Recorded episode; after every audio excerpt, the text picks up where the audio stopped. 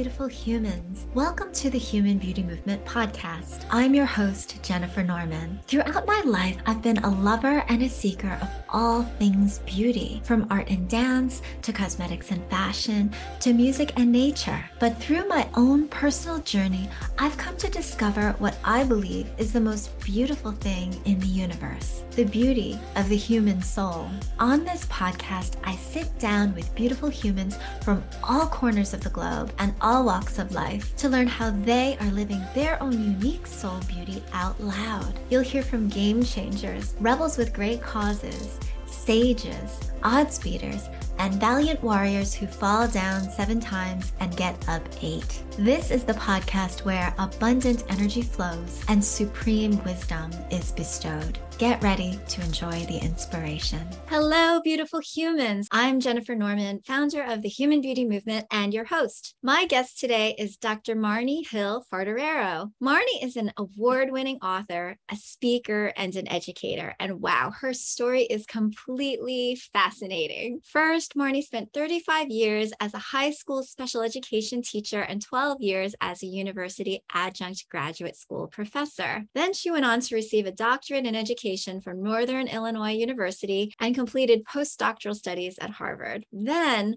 Marni went through some life changing trauma, which caused her to experience numerous spiritual encounters. She would then go on to write several books, both fiction and nonfiction, inspired by her life transformation. Welcome, Marni. Oh, thank you so much for having me on your show. I'm delighted to be here with you. Now, I understand that you're in the Caribbean right now. Is that true? I am. Yes. I moved here three years ago after retiring from my career as a teacher and a lifetime in the Chicago suburbs. So, yes, I am in the Caribbean and I love it. Absolutely. Well, we'll get over to your love of nature in a moment. But first off, I know that after a wonderful career and doing a lot of teaching and, and being with some wonderful students, you went through a large life transformation. Can you tell us about that? Yes, you know, very briefly, you know, I just decided to make a life change. I left a marriage after 27 years. I knew I needed to stay true to my values of honesty and goodness and love and compassion. And so I needed to make that change for myself. And, you know, with any kind of big life change comes trauma, and we all experience trauma on different levels. And mine seemed to be significant. You know, at the same time, I lost so many things, but I gained so much more. Mm, that is so special. And so, from what I understand, you said that you found God at a garage sale. Can you tell us about that? Well, sure. You know, I actually was raised atheist. So, without any kind of foundation or exposure to organized religion or spirituality. And as I got older, you know, in my college years, I really sought out some answers to questions like, you know, is there more to this earth? You know, there has to be some divine intervention. Everything is so beautiful and there's so many miracles. I just needed some explanation for it. And, you know, then later on in my life, when I had this transition and I knew that I was making a big life change, you know, instead of having feelings of sadness or anger, I just stayed true to who I always have been a happy, you know, loving, accepting person. And at this garage sale that I had to have, I had some miracles that happened that really kind of jolted my reality in such a positive way it really reassured me that I was on the right path and I was supported and loved by God. You know, so much so that I was compelled to write about it. In my spiritual fiction, God came to my garage sale, which is really inspired by true events, true miracles that have happened. So, can you tell us a little bit about the miracles that happened at your garage sale? Yeah, yeah, sure. I mean, there's so many. The one I really like to tell the most because it was just so profound was I was looking back at my home with gratitude and thankfulness and just really in a deep reflection state. And all of a sudden, a dragonfly flew around me. And within a short time, there was like five dragonflies, no big deal. But then, really, within about a six to eight minute period, there were about 50 to 100 dragonflies circling me. Hmm. And, you know, I was in sort of a state of shock. I wasn't scared. I wasn't, you know, I, I, just knew to sort of stand still and experience this. I could see the dragonflies go down the road and come on back and circle me. I, it was all in slow motion to where I could see the veins of the wings and the iridescent colors. And there were different sizes I equated with family members, different generations, babies, toddlers, teenagers, you know, grandparents. And I just felt this feeling of just love and warmth. And just, I felt secure that I was making the right decision, even though it was a very tough life decision to make. And it was extremely traumatic on many, many levels. It opened up my heart and soul to that dragonfly experience, as well as so many other experiences with red cardinals, with specifically dated pennies and very uniquely colored feathers and people that were seemed to be from another world. It's like i don't even remember them coming or leaving the garage sale yet i interacted with them and i saw things. Even one of the people levitating from the ground and i i remember looking thinking are they standing on a boulder? Are they on a crate or something like that. And then I realized there were all these people around this person who was raised above the ground. And I thought, I don't remember these people being here. I just watched it as if it was a movie. Mm-hmm. And I was very, very clear headed. I was very, very in tune to everything. And, you know, there was just one amazing miracle after another. And then that really led me on a quest to look into spiritual experiences and encounters. You know, I started to attend IANDS meetings, which is the International Association for Near Death Studies. Mm-hmm. And and listen to people's accounts when they had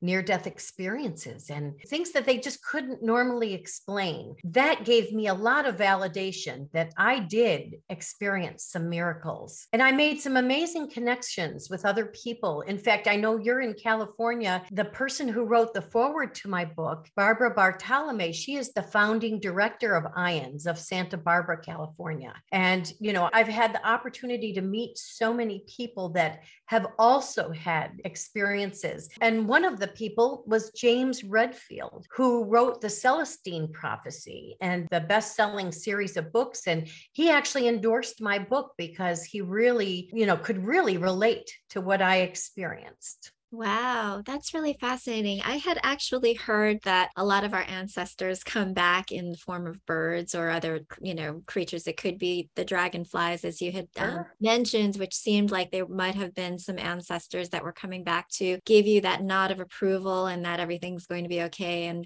you know, give you a, a sense of comfort, even though it could be daunting because you're seeing 150 or 100 right. dragonflies coming at you. That's so, so fascinating. There was one occasion where where on my 50th birthday, I actually did have some friends over and we did have a, a ceremony. It was a bonding ceremony. And I closed my eyes, and all of a sudden, I look up, and every single one of them turned into what looked like a Native American elder, like an indigenous tribes person. Oh. And I just looked around and saw these faces, at, you know, just like all in unison with me that, you know, and here I was just thinking, okay, here I'm at like almost a rite of passage, like turning into my the next chapter of my life, having just gone through a divorce uh, myself. And you know a lot of these turning moments where we are seeking greater purpose and we when we're ready and then the universe gives us what we are are willing to absorb or that we're not afraid to absorb at those times and really opens our eyes to a lot of the mysteries that are beyond that. And a lot of them do come for you know towards people who have these near death experiences as you had mentioned you know with the association that you're affiliated with you know there is a glimpse of the other side i think when that but, but definitely your experience, you know, was life changing for you. I'm sure it was. It does come when you are ready that was really key that you said that because you have to be you know at a stage in your life where you can acknowledge that you know you are in a transition state and you are whether it's subconsciously or consciously seeking some answers seeking some mm-hmm. more. You want some direction. You need some validation. And you know what a beautiful experience you had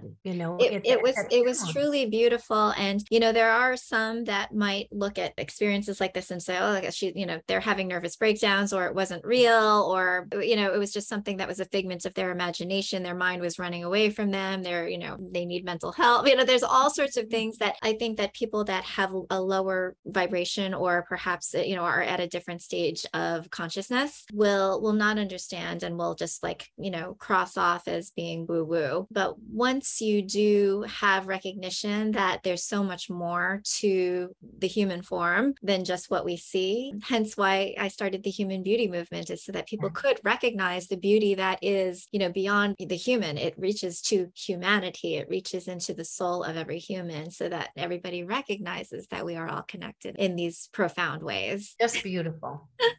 Yeah no i love that you had mentioned that you had such an intrinsic connection with nature and with animals. Can you speak a little bit more about that? Sure. You know well i've always been drawn to animals. I'm an animal lover an animal welfare advocate but i you know when you have animals look right at you and you know that they have a soul as well. And so i've always had an appreciation for the animal kingdom and you know some of my favorite memories as a child is going to the zoo. Even though they're behind you know a cage or something like that i got to experience seeing some other living beings. And so i've always been someone who has loved animals and loved nature and you know just the wonder of it all you know mm-hmm. The details. It's just always been fascinating to me. So much so that you know after i left my american dream situation had this transition and i was retiring from a 35 year career as an educator i moved to the caribbean from the chicago suburbs. And now i live in the rainforest and i'm immersed in nature. You know i never had an appreciation for snakes before and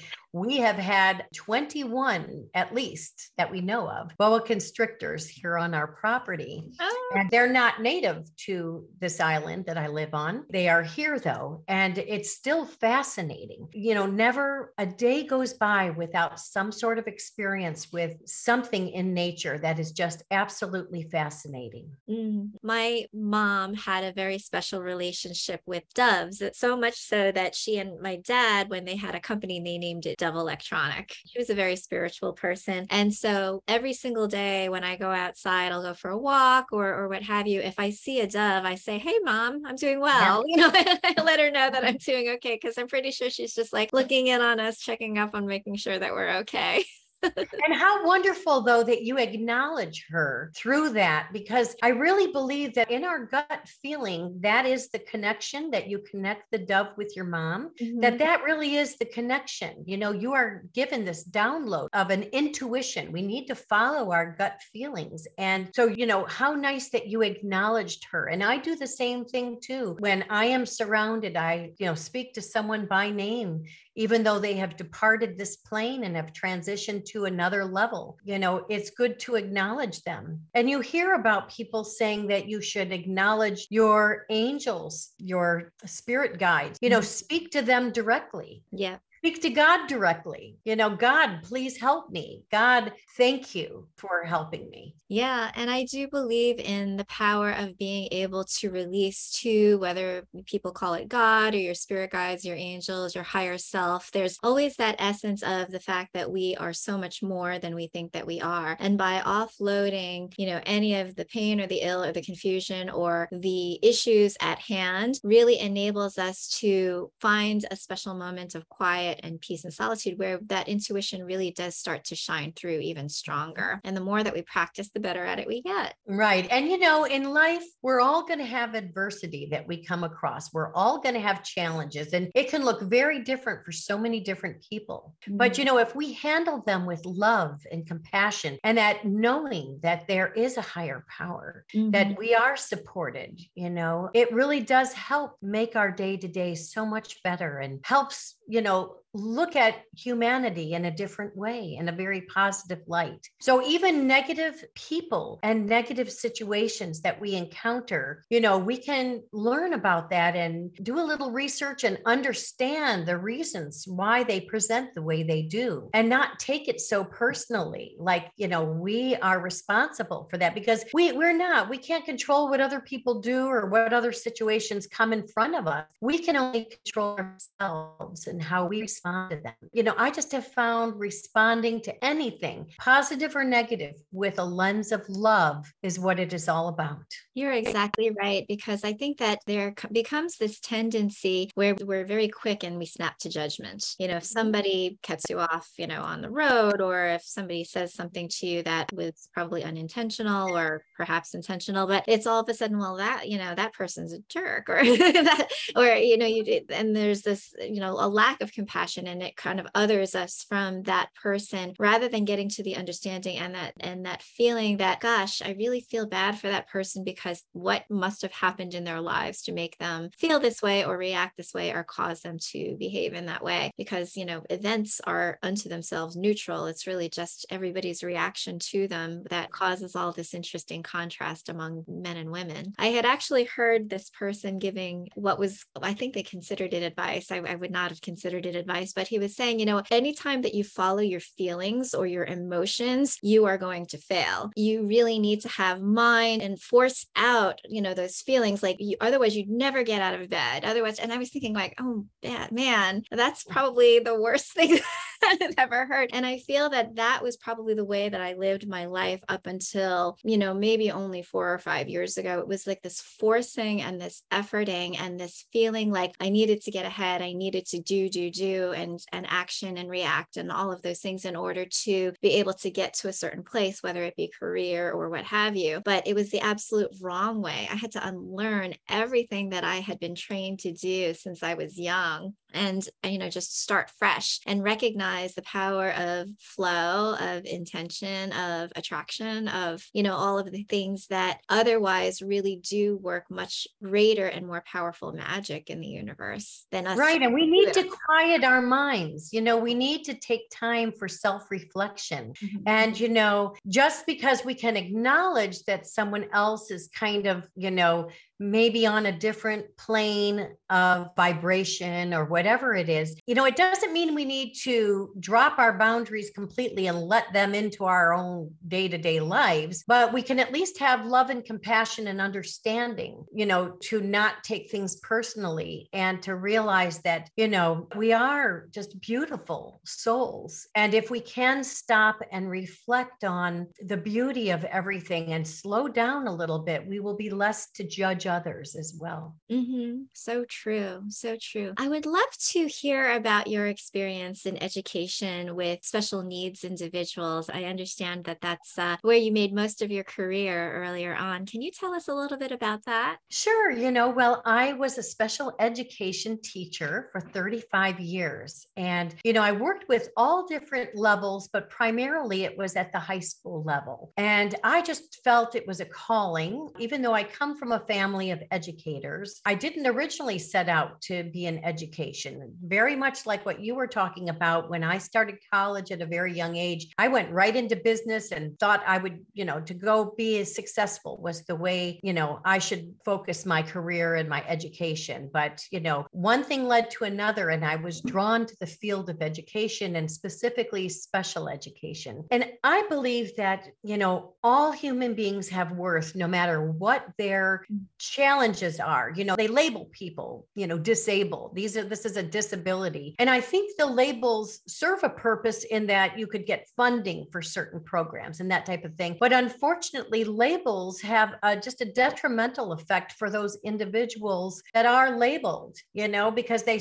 feel that they're different. Even people that are gifted which you would think would be on the other spectrum very positive they don't want to be singled out and made to feel different. They want to be with their friends and be like everyone else. And so, as a teacher, I just felt I was so honored to be able to interact with these beautiful individuals and let them know that they had worth and that we all have different learning challenges and that they should embrace the gifts that they have. And, you know, always look on the positive side because there are so many positives, and that the labels or the type of classroom they're in doesn't necessarily define them. And because of that kind of philosophical lens that I was looking at them through. I also was someone who didn't really get into teaching content as much as I was teaching the individual. And, you know, especially in this day and age, you know, we're able to get information. If we want to learn about a particular subject, you know, there are many different search engines or ways to research to learn about things. And so, what I tried to do as a teacher was encourage the love of learning and to encourage researching.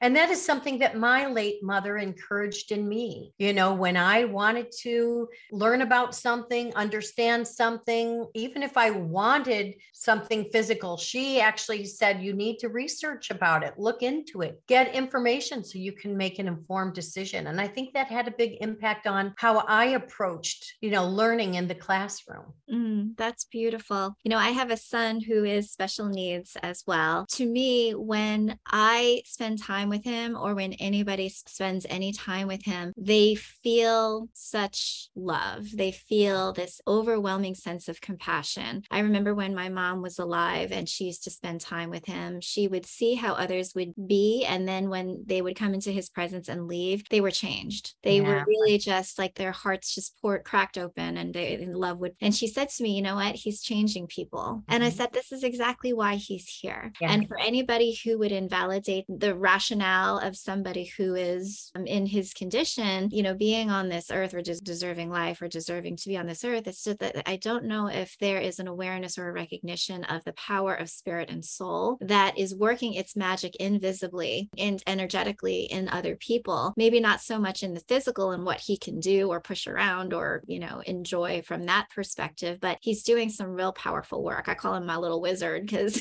yeah. yeah. you know, that's his superpower for sure. And so, yeah, I liken to a lot of special needs children, adults as being like angels that come down on this earth to teach us these valuable lessons, to teach us tolerance and kindness and compassion and understanding. Sometimes it, it shows the contrast in people who don't see that too. And, right, you know, right. where there's still work to do or, you know, what differentiates certain people from others, definitely, and what we can do to help move the needle and progress towards, you know, continued kindness and love for sure. Yeah, well, and I think just having these candid conversations, you know, help bring about the awareness and that will lead to acceptance. You know, just even you mentioning what you did will have a ripple effect that you might not even know how it will impact so many other people. But yes, there's, you know, we can learn and grow from all different people and all different experiences. Even negative situations can be blessings to yeah. help us grow and learn on this earth. Absolutely. And speaking of that, I know that you wrote another five book series, which is called True Deceit, False Love. I would love yeah. to know what inspired that writing and what people could learn from that. Well, sure. You know, uh, the five book series, it's something I never set out to write, but it came out of a necessity. The first book, when I had to realize what I was going through, I had to do a deep dive into not only research, but even into a lot of self reflection and what made me a target for certain kinds of situations. Mm-hmm. And so the first book is 15,555 terms and phrases on domestic violence and narcissistic abuse and parental alienation. And I also incorporate, you know, addressing intergenerational family trauma because it's very important to when you're trying to understand why bad things happen to good people and why some relationships, you know, don't work out or how someone could could actually abuse another person, you have to really look, do a deep dive into your own childhood experiences and family, you know, interactions to sort of understand, you know, your own programming. And then if you couple that with being oblivious to signs and synchronicities, because you're going along busy in your life, you know, raising your kids, working full time, whatever, you don't pay attention to some red flags, you know, years and years, even decades can go by before you say, whoa, wait a minute, this is not not healthy. Let me make a change, you know, as hard as it's going to be, you know, let me make a change. So that's what started this book. But then I found really, maybe it's my teacher background. I don't know. I have a love of words and a love of terminology. And just, you know, I believe that words have the power to hurt a lot of people, but they also have the power to heal and can bring about positive outcomes. The other books in the series include poetry, you know, acrostic and free verse poetry, as well as a survivor's workbook if people find that writing is healing for them to just work out issues. You know, I provide a tool for that. And then I actually, the fifth book is a word search puzzle book where I just, I believe in using a multisensory approach to learning things. And maybe that's some of my teacher background, but using a different part of your brain to try to break through trauma, you know, because doing word searches, if you really sit down to do a word search, in some ways it's relaxing. In some ways it's distracting you from some of the heavy duty issues you're facing, but it's also informational because I use words and then there are related words under those. And so that's how the five book series came about. And it was prominently endorsed by even researchers in the field of this, you know, family trauma dynamic situation. So you know, I was very motivated to do this. It's kind of like it wasn't even work for me. The writing just came out because it was not only healing for me, but I knew that it would help other people as well. Because other people need to know, you know, they're not alone in whatever challenges they're facing. And so I could provide some sort of support just to add to the great amount of literature and, you know, podcasts and, you know, that's out there to help people address these family issues. For the most part, you know, everyone, everyone that I've met anyway, has some sort of connection to some sort of family trauma, even if it's not their own immediate family, it could be in their generation. Mm-hmm. And so the people who you think are more or less targeted for this type of book are first and foremost those who have gone through some sort of trauma or maybe need to think about identifying some of the things that may have led them to creating these cycles in their in their lives. Is that right? Right. And I believe that, you know, those people do come out once they realize they've been in a toxic situation, whether it is an unhealthy work relationship, you know, or situation, or whether it's an unhealthy marriage. Or maybe they might look at some family members and think, wait, I know I'm related to them and they should have my back, but they really are sabotaging and are, you know, actually causing great harm. And so I think, you know, when people are at the point where they need to, it has gotten so challenging for them that they need to address it. They need to look into this a little bit more. They need to do some self reflection. I think that is, you know, the book series comes in as just a tool to help people, you know, identify like even reading some of the terminology i purposely don't put definitions because there's numerous definitions for various terms but i believe in the research aspect of things so that when you look at that and you look up the terminology you can connect the dots to your own experience and make it more personal for you mm.